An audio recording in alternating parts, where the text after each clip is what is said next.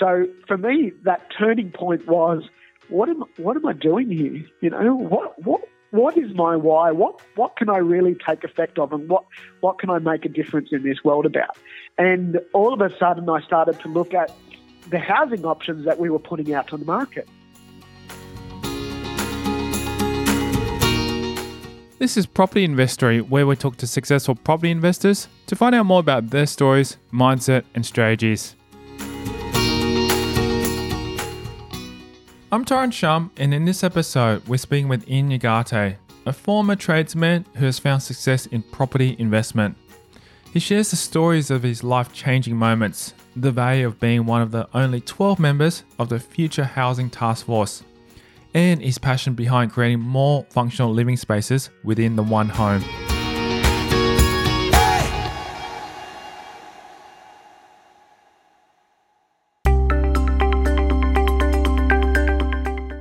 As you can imagine, Ugarte has a busy life, so for him, sticking to a daily routine is key. I actually get up about 4 o'clock in the morning. I'll enter emails for about 45 minutes. I will do a jog somewhere between 7 to 36K, depending on what my training is for a marathon. Come back, have a shower, get the kids to school, drive them to school. I'm one of those fathers that drops kids off. And then I'm in the office for 2-3 hours at tops. And then the rest of the day, I take it pretty easy. So we've got an office there that is full of staff that look after what we do. Yeah, look, I'm not a late sleeper, so I normally will try to get in bed by 8:30 when the kids go to bed. Obviously, there's times where we've got certain projects underway, or webinars that I've got to run, or teach some people doing some things, and I might get to bed at 11:30, 12:30. I can survive on 4 hours sleep for probably a month, and then I'll need to do, what we call sleep banking, and get back into the groove of just that running. So I do love my running, and I do love my exercise. I don't love it while I'm exercising, but geez, I like the finish line when I'm done. Running up to 36 kilometres every morning is not something that you just jump into. For Ugarte, striving to support the Australian Indigenous community led him to discovering a new hobby. It's an interesting thing, because I was, really early when we changed the way we were doing property and actually started to get to the point of what we would refer to as success. That was probably in about 2009, 2010. And I'd never really run more than 10 kilometres at any one time. And I'm sitting there in a lounge room, and Robert de Castella was being interviewed, and he'd just started what they call the Indigenous Marathon Project. And what he does is he goes into remote Aboriginal communities. He does the Deadly Run series, which is, they take 5K runs. And then from that, people apply to become part of the Indigenous Marathon Project over 6 months. They train them up to become marathon runners, and they end up going over to New York and completing the marathon. Now, for me, I listened to that story and I watched it. If you've ever seen, I think it's called Running to America. It's on the ABC. It's an ABC documentary. And every person that's gone over since 2010, it's usually a team of somewhere between 7 to 15 people, and has completed the marathon. And from that, what happens is they're promoting the locals in the community that can actually show. And now, they don't have to be the fit and healthiest people. They have to be leaders in the community that will be seen to be leaders. And they go off and they do the marathon. They come back and they are absolute rock stars. And the change of health, the huge amount of diabetes problems in our remote community at the moment is huge.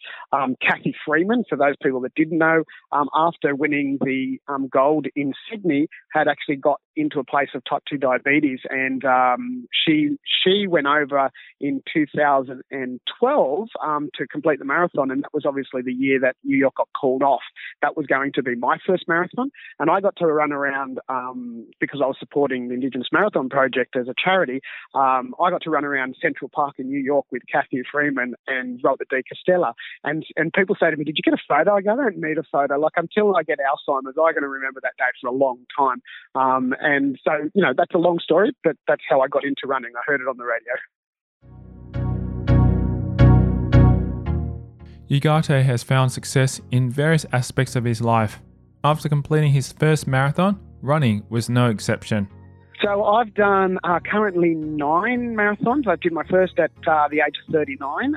I am one of only 1,000 people in the world that have completed the 6 world major marathons, which includes New York, Chicago, Tokyo, London, Boston, and New York. Did I say New York? There's another one in there. There's 6 of them in total.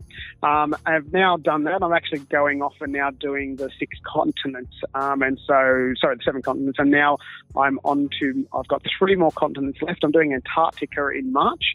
In late next year, I will also do South America, and I've got to fit in an African, in which the African will be my finale, I think, which will be doing 6 marathons over 7 days across the Moroccan desert. It's one of the hardest marathons in the world, obviously, because you're doing 6 of them, and I'm looking forward to that one. Going back in time, let's take a look at the childhood that influenced Ugarte to be as hardworking and driven as he is today. So I grew up in Sydney, in the eastern suburb of Sydney, in a suburb next to Mascot called Eastlakes. And, I don't have one of those childhoods where I can say that, it was a really bad childhood and, that I had to come from adversity. I came from a good middle-class family. My parents are Spanish immigrants, came to Australia in the 1970. I was born in 71. I was born in 73. And, my dad became the first Australian qualified plumber that was a migrant. So he actually went through the TAFE course as the first person, and he had a good set of skill sets from being a boilermaker over in Spain. And so we grew up quite happily in the family as plumbers. My brother, I have an older brother who's 9 years older than me and a younger sister who's 7 years younger. And so there was a fair distance between my sister and my brother. And my brother, when he got to age, became a plumber as well. After finishing high school, Ugarte carried on the family tradition and set out to become a plumber. When I got to the age of leaving school, I went to year 12. I said to my dad, do you mind if I become a plumber? Because I don't really want to go to university. And my dad said, well, as long as you finish year 12, I'm quite happy for you to become a plumber. And it's not what I want you to do, but, if that's what you want to do, that's fine. And I didn't really... I just thought to myself, well, this is what I'm, it's a good way to be able to do something in the meantime, to have a job. And so essentially we worked together as a family, we lived together as a family, and we also socialised together as a family. And my first property investment was at the age of 19, and I was earning $222 a week in hand after tax. And my parents, as a technical, as a Chu ethnic family, my parents put a deposit down on a house across the road. And ultimately, it was meant for me to move into with my then first long-term girlfriend. And so I lived at home, I worked with the business, I didn't get paid any overtime whatsoever, but my parents did put a deposit on a house for me, and it was costing... We were putting at the time, and this is 1992, I think it was, I was putting $200 of my $222 of wage into that property, and I still managed by the end of the year to save $800. So I was a handy little saver when it came to it. While Ugarte was putting everything into his first investment, his relationship took a toll. At the time, he was heartbroken, but he didn't know this would soon change. Now, the main problem with that was obviously the long-term girlfriend, who was a little bit materialistic, didn't like the fact that I wasn't spending any money on it, so she left and broke my heart. And so growing up in the eastern suburbs was great, and I then ventured out, and we could say my wife will laugh that she got me on a rebound, and so I met Christine soon after, probably about 6 or 9 months after the girlfriend did leave me. I was probably 21 years old at the time, and, Christine was a completely different woman. She was older too, so she's technically a cougar. She's 5.5 years older than me.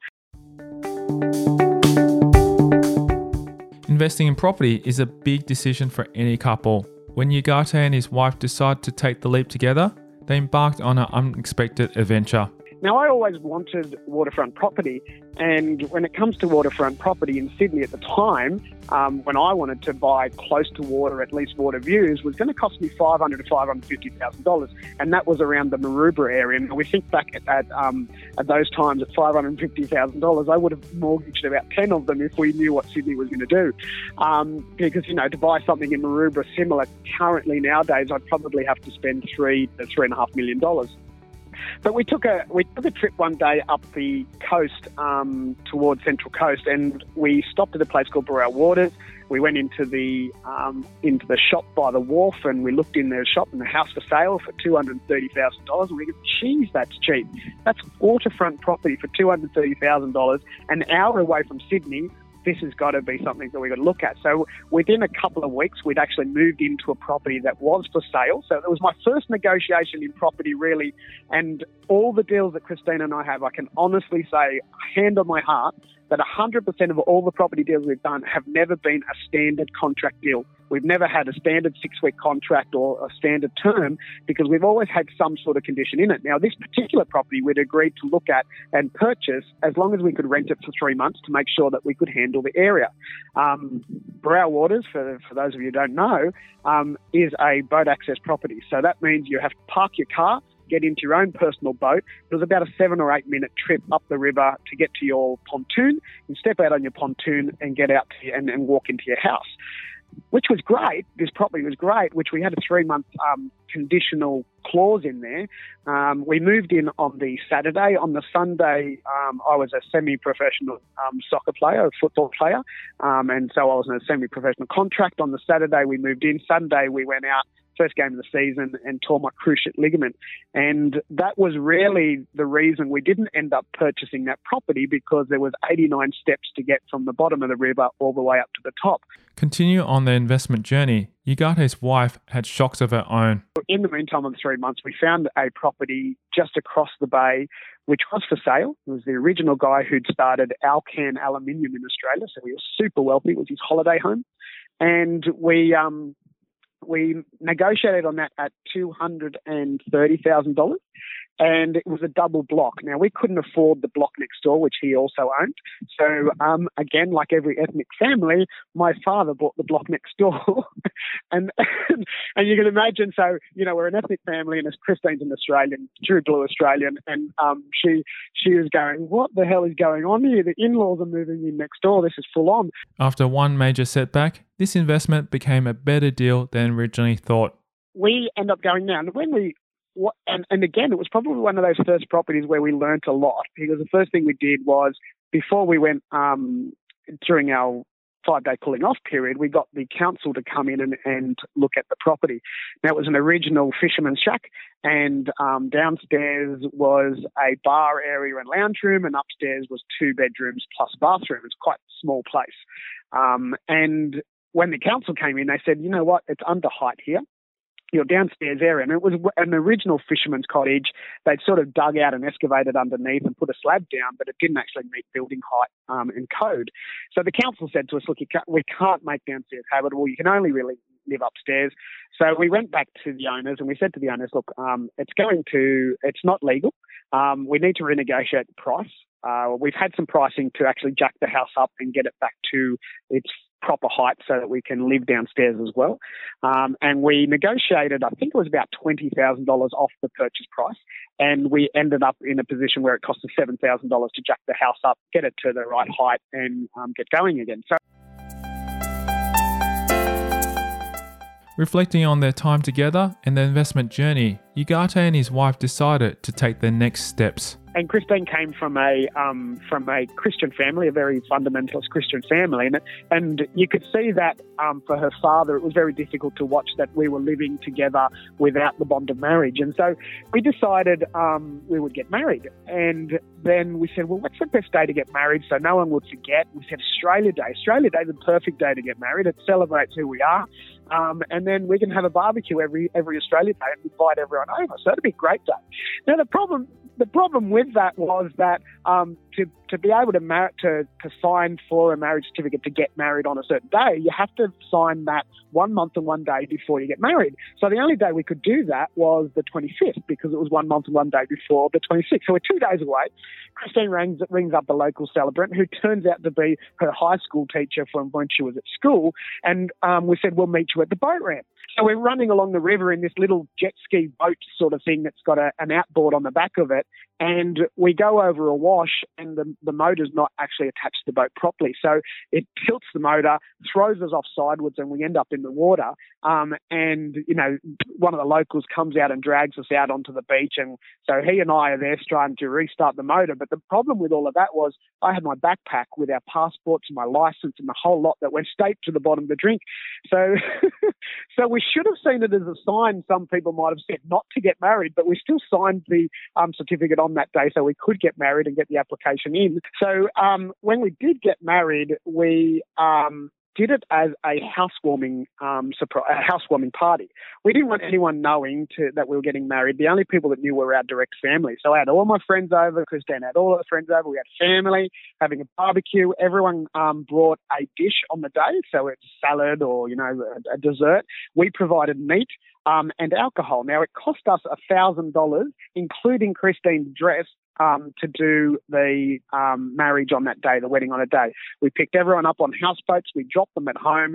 We were having a great party. Everyone was having a great time. We walked out onto the pontoon and we got married on the pontoon. And I just always remember looking at my friend from school and looking at his face, and literally his jaw was hitting the ground. It was such a great day. As Ugarte's personal life was thriving, his professional life was just beginning. So I just had got my plumbing license. So I was able to go out and start my own business. And I said to my father says, do you want to buy into our business? And I said, look, Dad, we live together, socialise together, and we work together. I think it'd be too much. I'm going to go out and I'm going to start my own business. And the reason I want to start my own business, Dad, is because you work too hard. And I know that in my business, I won't have to work as hard. And he laughed at me, right? And I didn't understand why until a year later, where I'm working night and day, 7 days a week, because I'm just trying to pay the bills, And with hindsight, it would have been a better outcome. I wouldn't be where I am today, but it would have been a better outcome to be able to work with them because, they've got a really good functional business with a good set of team that works with it. So essentially, I moved down there, and during my time as an apprentice plumber, I was a competitor in what they called at the time WorkSkills, which is now called WorldSkills, and it's a skill-based competition for all trades. And you compete at regional level. If you're in regional, you go to national level. If you're in the national level, you end up going and competing against other countries, and you can win gold medals like the Olympics. So it'll be the Skill Olympics that you'd be attending. Now, I won a silver medal in the Australians, so I didn't get the gold, and that it wasn't meant to be. I was probably, without ego, the better candidate, but it just happened on the day that it didn't turn out for me. So because of that, though, I made some really good contacts within TAFE New South Wales, and having good hand skills is always a really good tool. And I always, and up till recently, I didn't realise, but up till recently, I've always been a teacher. I only realised it recently that I am a teacher. So even every time an apprentice came on for my dad, I would always be the one teaching. And one of the TAFE guys that was involved with WorldSkills said to me, you know what, we need some younger people coming in. Would you mind doing some part-timing? I said, I don't mind doing some part-timing at all. I was literally...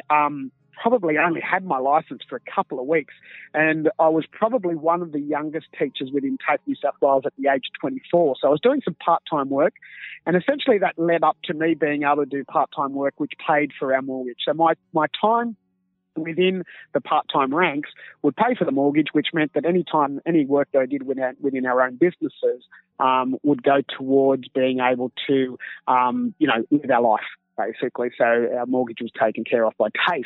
I then became a full-time teacher in TAFE New South Wales after doing some volunteer work in a place called Wudgel Wudgel in Cape York, where we built a tourist shack and toilet for a local Aboriginal community that were doing tours to waterfalls. And so they needed somewhere where they could take the white people to, and so they could go to the bathrooms rather than going into their community. And came back, got my TAFE New South Wales full-time teaching job. I then became an acting head teacher in plumbing and a full-time teacher in plumbing, so head teacher in plumbing. And that was great. And then just out of the blue one day, starting to work on my motivations of doing the same thing over and over again, which is what you have to do in property, find your success, find your bread and butter, do it over and over again. And over a period of 8 weeks, I just worked on doing the same thing.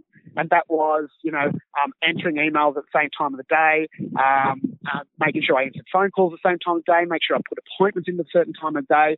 And within 8 weeks, I actually applied for a job, which was just a pie-in-the-sky job, which was the Assistant Director of Business, which was a 3IC of TAFE New South Wales, Sydney Institute.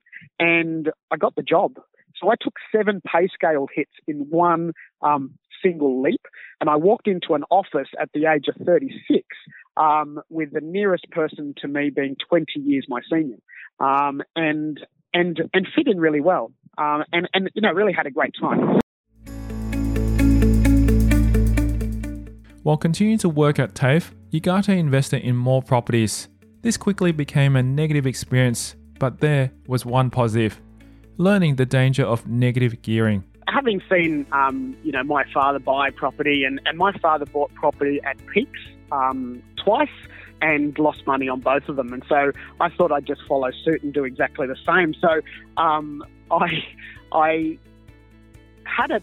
So we were full-time in Burrill. So we were the first of a young generation moving into that area. It had been holiday homes for a long time, mostly older people, and we were the first couple to arrive. And within 6 months, there was probably another 6 young couples that said, you know what, this is good value for money. I'm moving from Sydney. I'm moving up here full-time. And the house next door was put up for sale, and an accountant bought it, who's still my accountant. And about 2 years into him having that as a holiday house, I rang him and said, listen, we're moving back to Sydney. I found a factory. I'm going to do a factory conversion, and I'm going to sell Burrill, and I'm going to use that as a deposit for buying this factory. And it was in Botany, this factory. Maury was his name. Maury still is his name. Maury rings me back after 5 minutes. He says, mate, you don't need to sell it. What I want you to do is go and see the bank manager, refinance against Burrill Waters. It's gone up in value. Take that, put a deposit on over there. It'll be cash flow neutral, and you can still continue to stay at Burrill Waters, and in the next few years you can develop the one in Botany. I went, that's a great idea. That's the sort of accountant I want. Now, as it turns out, what I thought was mutually geared, it was mutually geared as long as we only took into consideration the cost of the money that was on the mortgage of the factory. What I hadn't counted was that the money that we'd taken out of our own home was costing us money, right? So I'd never actually factored that in. So it was negative geared. It was negative geared by about $8,000 a year. Now, we were struggling for money. So I was thinking, this is absolutely crazy. I'm struggling for money. Obviously, I'm paying way too much tax. Even after negative gearing, I still haven't got enough money. So what I'll need to do is go out and find another negative geared property. I'm going to buy another one so I've got more money at the end of the year, and then my tax problems have disappeared and I've got more money in the bank account. And so lo and behold, after only buying into 7 different properties, we were at $36,000 negative cash flow. And at that point in time, I was on $96,000 wage. So when you look at that, we had $96,000 of wage. Take some tax off that, we're about $66,000. Take the negative gearing of $36,000 off that, we were down to $30,000. And at the time, we had 3 kids. So 3 children, a wife to feed, and myself on $30,000 a year. And our breath was holding out for the end of financial year so that we could get out of our 36, we might get $10,000 or $12,000 back. And all it did was, just to see that check, and those were days where you actually got a check from the ATO, and I'd look at that $12,000 and I'd just breathe a sigh of relief and I'd go, right, all right, we're good now. We'll be able to survive the next 2 or 3 months without having any problems. And all that check did was actually pay for the next lot of negative gearing anyway. And it was just this vicious circle. And it was really quite painful to go through. And it was quite demanding on our relationship. And we never actually really got to the crux at that point in time of why we never had any money. But you know, I wasn't ever focused on money. It wasn't a big thing. The only focus I had on money is how little we had in the bank account, not where it was actually really going. And it's actually something that we see a lot with the clients that we work with on a daily basis, that you never they never actually stop enough to say, where am I spending my money and what is a good investment, as opposed to a bad investment? Now, you know, I know that there's plenty of investors out there that say negative gearing is a good thing. I will never, ever, ever negative gear again unless I'm buying a property for a specific reason for a year or two because I'm going to develop it into the future. But I will never go out and buy a negative gear property. It makes no sense whatsoever to actually lose money on an investment when you can actually do strategies to get really great capital growth properties that will also return your cash flow. And that's something that we've been able to master over the last few years. TAFE New South Wales was Ugarte's last job before becoming a full-time property investor. There were 2 specific events that motivated him to change his life. There's always that one point in someone's life when there's a set of circumstances, may well it be one or a couple, that hits at about the same time that puts you in a scenario of change. And you don't have any choice but to change because the bricks just hit you in the face. So now we're at a point where something has to change. Now, we were sitting there in 2010 was the major turning point for me personally. And so we've written a book, my wife and I, The Small is the New Big, Health, Wealth, Love and Happiness. And it's a holistic way of looking at life, making small incremental changes to make a difference in the big scheme of things. Now, in that book, I tell this story about sitting on the estuary of a place up at Coffs Harbour, where we'd go holidays every year and we would share it with another bunch of TAFE teachers and all of them plumbers, obviously. And I'm sitting on the side of the estuary there and by stealth, one of my mate's kids, who was about 8-year-old at the time, came up out of the water and looked at me and said, "You're Jenny Craig's biggest challenge." Now, for that, everyone laughed and even I laughed, but it really cut to my core. And for me, I didn't actually think that I was overweight, but every time I took a new job in TAFE New South Wales, from part-time teacher to full-time teacher, I put on 5 kilos. And then from full-time to head teacher, I put on 5 kilos. And from head teacher to assistant director of business, I put on 5 kilos. So I was essentially 16 kilos overweight for my size. Now, I'm not a tall fellow, right? I'm quite short. I'm 5'1", I think, or 5'3" in the old scale. You know, when you're 16 kilos overweight at that sort of, you know, when you should be about 63 and you're weighing 16 more, that was a huge impression on me that I thought I was actually, and I had all the excuses in the world, you know, I'd had 2 knee reconstructions, you know, and I'd hit 30 and all that sort of stuff that went through my head that said, and they were all just excuses. They're all just crap that I fed my brain, right? So that incident happened and I thought, geez, that kid has just given me the most honesty that anyone would ever give me. And you know, sometimes with kids, we actually don't give them the ability to be able to tell the truth. We stop them from doing it. And you know, when I wrote this and his mother read the story, she says, "I'm so sorry, I can't believe it." Do you not see how beneficial that was to me that your son did that? Like, I have to be forever in the rest of my life grateful for him saying that to me. The second event occurred at Ugarte's work. Whilst he was once passionate about his job, it was becoming a source of negativity. Now, that was one occurrence.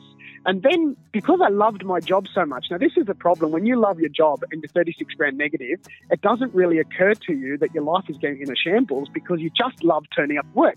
And as a teacher, I was turning up and doing something that I loved and I still love doing, right? So Everything was great. Like, I had a 6-week holiday at the end of the year. We've gone away to Coffs Harbour. This kid's told me that I'm overweight. I go back. I turn up on the 27th of January 2010, one day after our anniversary. I walk up the stairs and walk into my office, and I've got a new boss. And that new boss is the sort of guy that, you know, they put in a corner somewhere so they can't do damage. The problem was it was in the corner of our plumbing office. And that new boss, he tore my world apart in 2 days. And to this day, I'm still emotional about not being able to secure myself in a position that was $36,000 negative. And then all of a sudden you go, holy crap, you know, how do I get out? $694 was coming out of my pocket every Monday morning to pay for the negative gearing. And so when I didn't love my job, 2 days after that, I went home. My wife saw how unhappy I was, and I was completely unhappy. The kids became unhappy, and the pain of negative gearing really got to start, you know, inflicting into my soul. It actually started to tear me apart. And for the first time in many years, after loving my job, I'm now in a position where I hate my job, and I'm no longer passionate about the thing that I'm passionate about, and I need to get out, and I need to get out quick, right? And so, you know, we were fortunate that we were in a position. Someone had said, you know, go and see this positive cash flow seminar, and eventually we went to do that. Now, for me, those two pivotal moments, 1 month apart, were the one basis of change that I needed to have, the pain that I needed to have to change.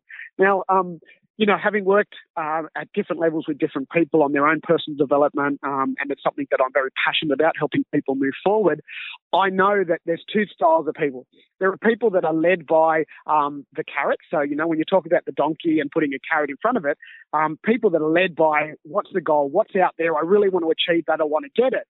Then you've got the opposite, and using the same donkey, the only way to move some donkeys forward is by whipping them on the ass and making a move.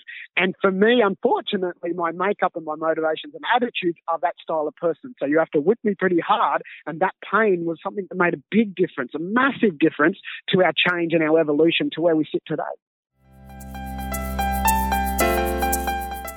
Attending this seminar changed the way that Ugarte viewed property investment. My aha moment came when I sat in a positive cash flow seminar.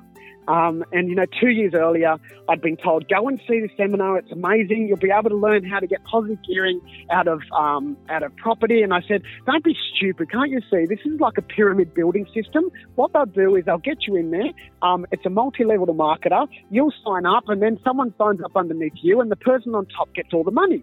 And that was the ignorance that I was traveling with, right? So after that had happened, you know, after those two incidents had happened, I went to that same person that told me to go and see the positive cash flow property, and he had left work. He no longer needed a job because he bought positive cash flow property. I said, show me what you got. I don't understand how this works because I know property and I know negative gearing and I know that you can't do positive gearing. He says, well, here's my properties. This is how much it cost me. This is how much it earns. And then at the end of the year, I've got money left in the bank account. I went, you serious? He goes, yep, there's the figures. You have a look at them. And so I went, okay, beautiful.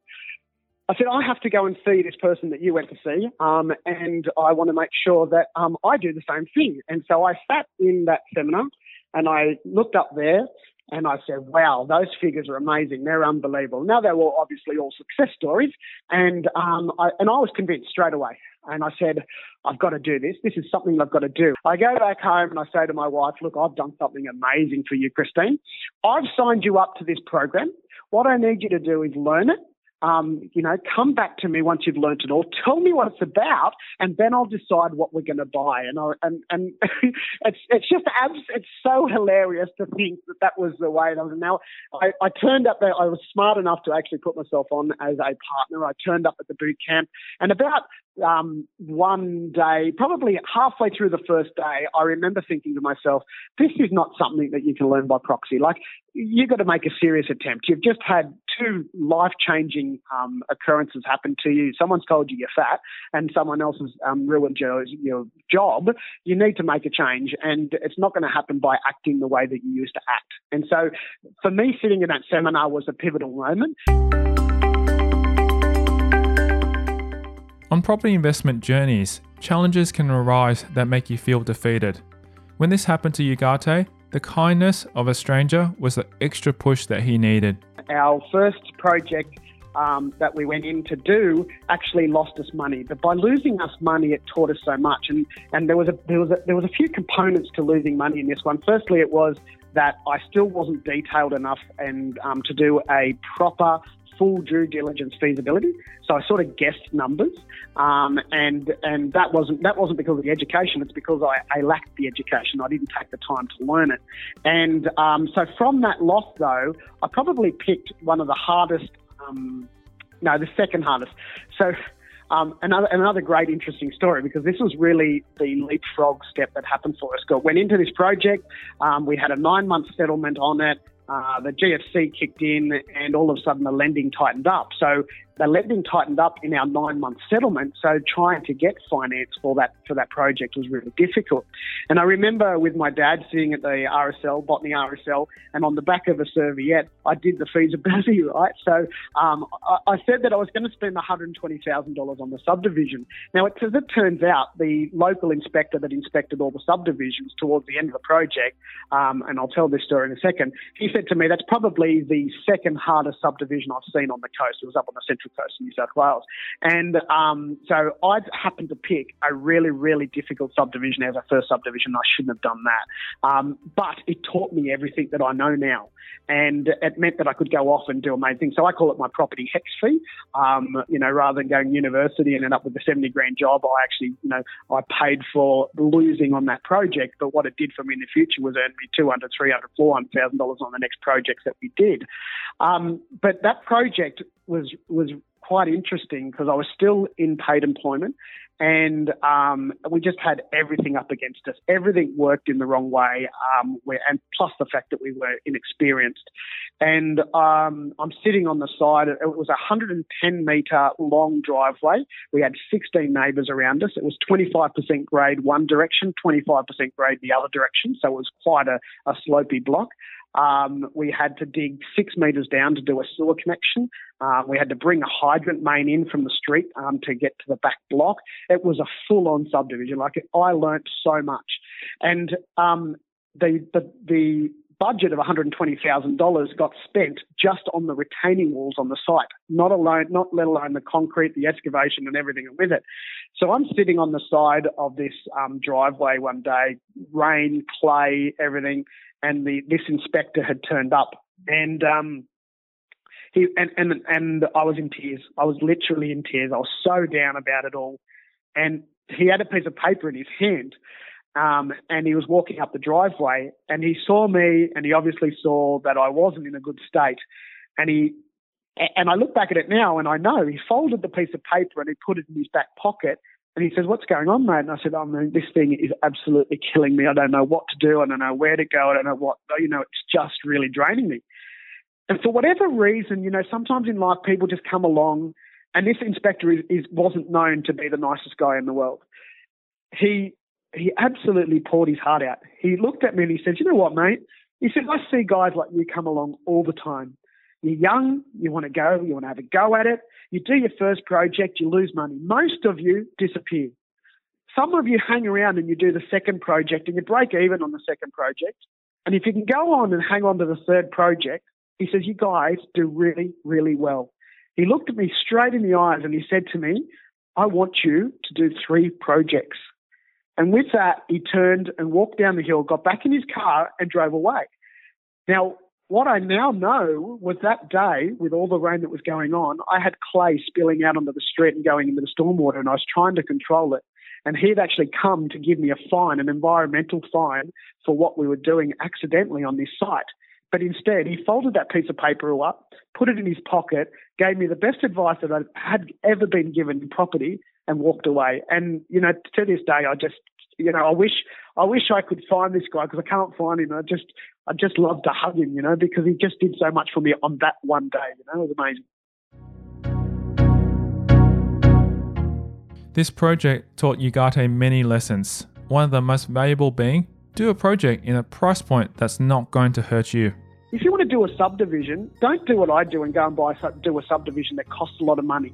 Go and do a subdivision in a little regional town where it might cost you $100,000 to buy the block and do the subdivision.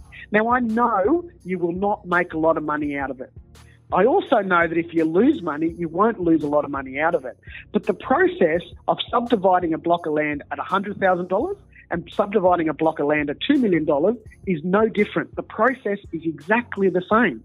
So go out, try it somewhere else, and come back and then try something bigger. And I also always say, if you go out and you try a strategy in any strategy in property for the first time and you come back and you break even, I'm ecstatic for you. Because what you've just learned is a full university degree that will earn you money from this day forward forever. So if you make a profit, man, you should be going out for dinner for a few nights just to celebrate the fact that you made a profit out of the first time that you tried a strategy. And don't be scared of trying it. Just go in and get stuck into it. After completing this project, Ugarte started to find his niche in property investment. So we went through that and we did that subdivision. We sold off. We got to a point where we bought a couple of positive cash flow properties, and some of them were manufactured and some of them were already. So they're already set up and already cash flow positive, and they were the times where you could go out and just buy it straight up. The major one we did was a mascot development that we bought. It was a shop downstairs, and it had a 3-bedroom apartment upstairs and a 2-bedroom behind. Now, at the time, we were looking, should we buy a PPR in the area for about $700,000? But for $655,000, I bought a property that had potential for earning income. We bought it off an older Greek man who was advised to sell it because he wouldn't get the pension, which was bad advice. And he was receiving at the time $420 a week rent. And we decided to buy it. We didn't want the tenants in there. They'd been there for a long time. We did some work to the property and we took the rent from $420 to $1,235, I think. And that made that a $22,000, I think, or $27,000 positive cash flow property in Mascot, growing at the rate that Sydney prices were growing at. And so that was our real stem into the market to say, wow, this really works. So having the multiple and the smaller spaces started to twig something in my mind. Now, we had gone off and we followed the mining boom. We had bought mining properties. We do have exposure to mining, and it was great while it was high, but when it's down, it's down. And so currently we've obviously got some negative yield properties that aren't sellable, that were positive yield properties. But the smart thing that we did was, and at the time working with clients, we also said, if you're going to go and buy a mining property, make sure you've got 3 metro properties to back it up. And whilst you're getting cash flow, make sure you're paying debt down as hard as you can, because while you might have debt of $400,000 today, you've got cash flow of $100,000, that could turn around very quickly, and it did. So for those people that paid down their debt, you know, on a property that had a mortgage of $400,000 is now got a mortgage of $200,000, you obviously don't need the same amount of cash flow to get yourself into a neutral position, which is basically what we did. But from there, what had happened was that we started to investigate a number of different outcomes. And so let's talk about 4 years ago. So we're 2012, 13, 14. We were on the roll. I was going to be the biggest property developer that you'd ever seen anywhere in the world. And I was so money hungry. I was so driven by the dollar. And something happened. Something happened for me very quickly, and it happened overnight. And it was literally getting out of bed one day and saying that I was very unhappy. I suffer from anxiety. Sorry, Colin. I suffer from anxiety. And, you know, it's interesting, you know, I can speak to 800 to 1,000 people at any one point in time, and I could literally stand there naked and have not one level of anxiety.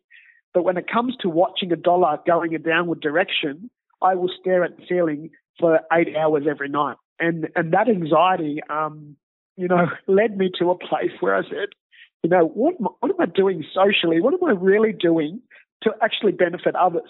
Because I thought that money was going to make me happy. And what I didn't realize was that it doesn't make you happy. That happiness comes from a point of within yourself. And I had to really start working on, and I'm thankful that I've got some very beautiful people around me, including business and life coaches and my wife, who see ahead of schedule that I'm on a spiral, and I don't have to spiral anymore.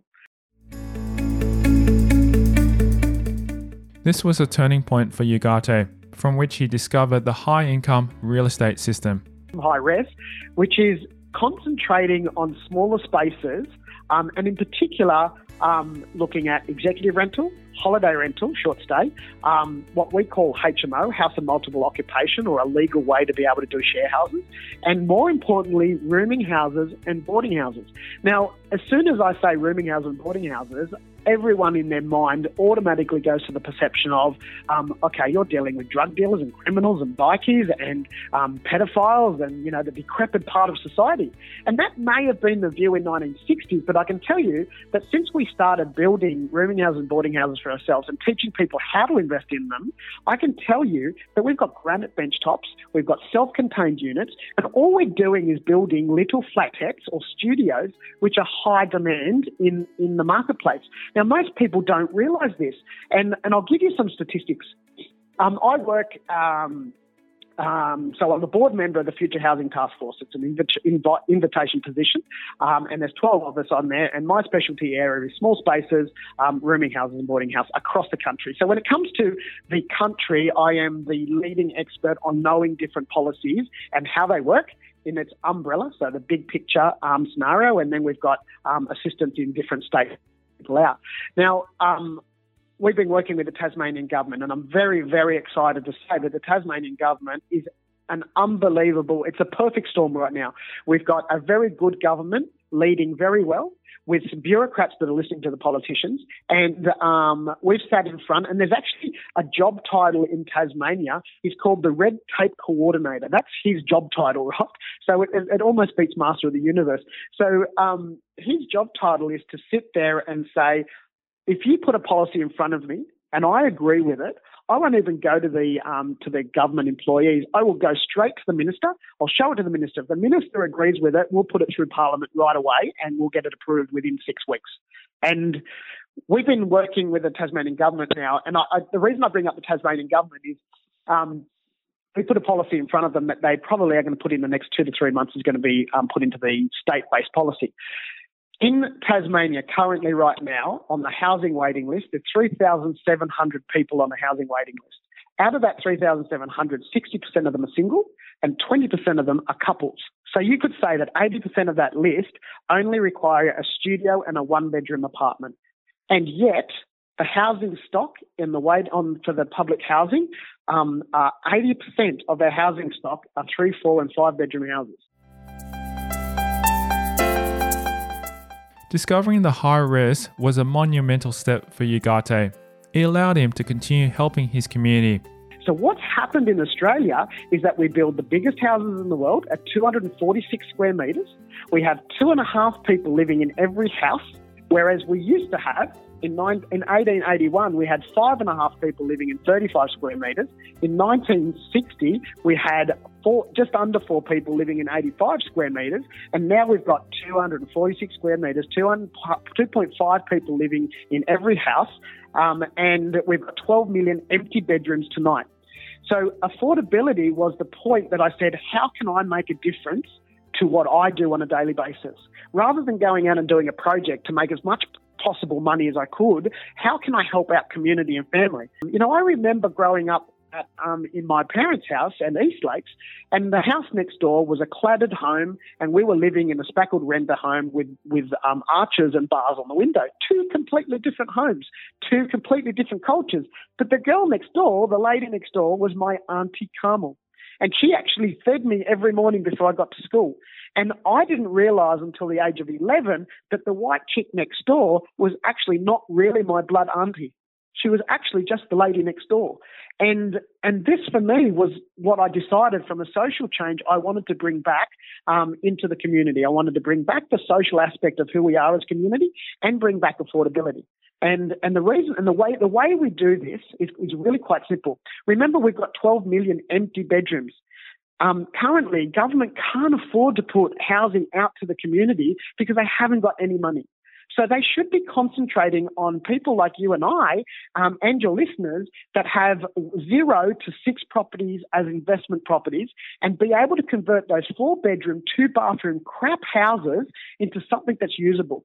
Now, I know this because all we do now these high-res strategies on creating more functional living spaces within the one home. And by doing that, you attract, you've got this massive funnel of people that are looking for housing. The only reason a couple rents a four-bedroom house is they don't have a choice to rent anything else. Wanting to create more functional living spaces in the one home led Ugarte to his property investing strategy. Our key strategy, and what we call our bread and butter strategy, is to do a simple subdivision of a 1 into 2, and then whatever we build on those will be a high-res strategy. So on this particular one, we built 2 duplexes which are HMO designed. So they're actually what we call a 1B building, which has universal compliance, so the disability access into the property, and can be rented into separate portions. So each one of them has it's a 3-bedroom, 3-bathroom in each side. Essentially, we've got 12 bedrooms, 12 bathrooms. And in that property, if I was a standard investor, they're worth about $450 each. They're worth about $1.8. They cost us about $1.36. So we've made a good $200,000-$300,000 in equity in that property. A standard investor would have built a normal 3-bedroom, 2-bathroom, or 3-bedroom, whatever, and would rent them for $450 a week. But we're getting $700 a week because of the way we built it. And so that turned that property, if we would have decided to keep all 4 as a standard investor, we would have had a negative cash flow of about somewhere between $12,000 to $15,000, but instead we've actually got a positive cash flow of somewhere between $20,000 to $30,000. Not only does this strategy help the community, it will likely benefit yourself. So you can see that by doing a high-res strategy, not only are you meeting the needs of the community, but you're actually doing yourself really well by a cash flow strategy. You can manage to keep more properties, which means in 10 years' time you can double its value. And on top of that, you're actually taking the pressure off the housing market because families can rent family homes, and people that want to rent small spaces can rent small spaces. Then they can go off and they can afford to start saving some money because they don't have to pay for a full house. They pay for part of a house. They've got their own self-contained area. They can save money over 2 or 3 years. They meet a partner. They save even more money, and then they can get into their first home. Now, I can actually sell a first-home buyer one of those properties for about $8,000 if they've got really good income and they can get a high LVR. They could get into that property for $8,000 using the first home buyer's grant and stamp duty exemption, and end up in the property for living there for about $100 a week. Whilst they rent out other parts of the property, which they can do as their first home. It doesn't say that you can't do that. And after living in it for 6 months to a year, they can then move out and turn that into a positive cash flow property of about $300 to $400 as their first home. And this is what the problem is with our marketplace, is that we've got developers building 4-bedroom houses and Gen Y is wanting the end product instead of working their way up. As well as Generation Y, there is another demographic that Ugarte is hoping to help with this strategy. Currently, right now, we have the biggest growing rate of homelessness in this country is a 55-year-old plus woman. Now, these are the women that were told when they were younger, marry someone who's got a good job, and you'll be looked after for life. They didn't tell them it's unlikely that you'll like them in 30 years' time. They've looked after a house for the last 30 years. Their children have grown up. They get to a point of financial settlement, and they have very little. And we have a huge amount of these of this demographic renting our rooms, and they are brilliant tenants. They are the best tenants you can imagine.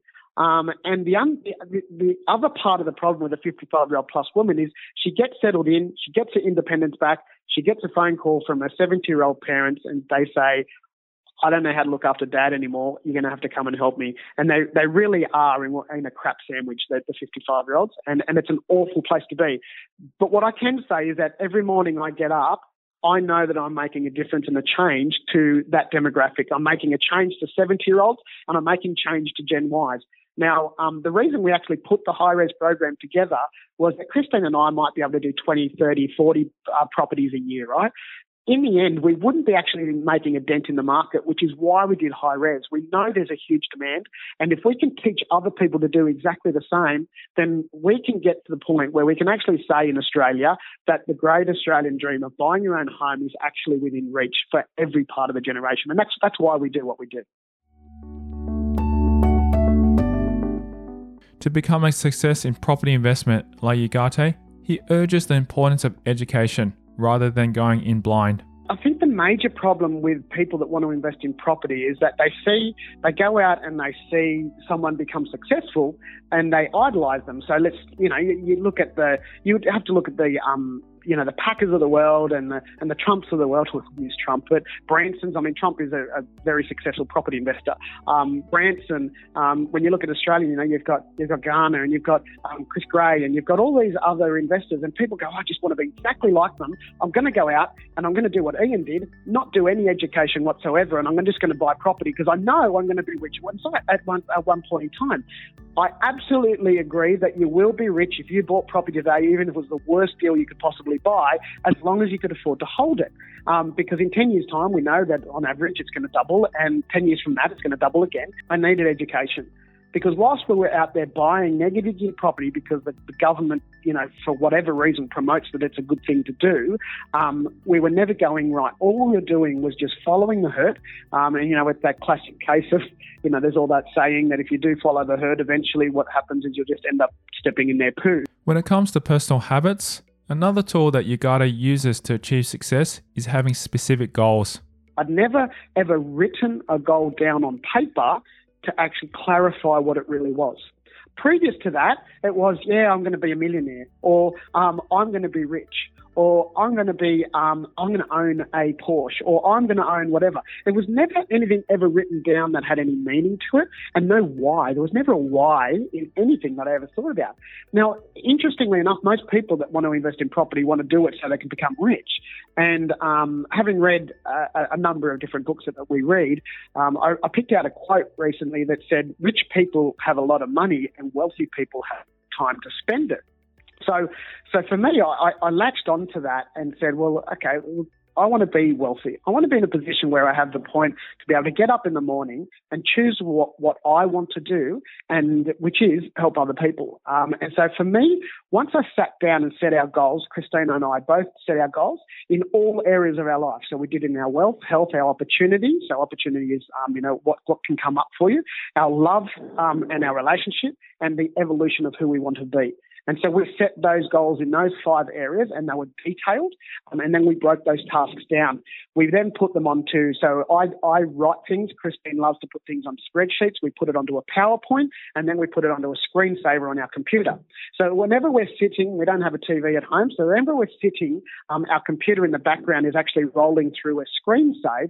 We can actually see what our goals are flashing between our eyes, and our unconscious mind is picking those up constantly, being able to put that through our filters and manage to put it in the back of the brain, so that when you are driving, and I always say that, you know what it's like when you go out and you buy a new car, and it's the new yellow sports car. No one's got a new yellow sports car. You go into the dealership, you pick up the yellow sports car, you drive out the door, and all of a sudden you see 10 of the same sports car. And it's because you're now aware that they're there. So when you write your goals down, when the opportunity comes up, all of a sudden you're aware that it's there, and your brain just automatically goes, I need that. And you don't even know you're unconsciously achieving because you've consciously written something down.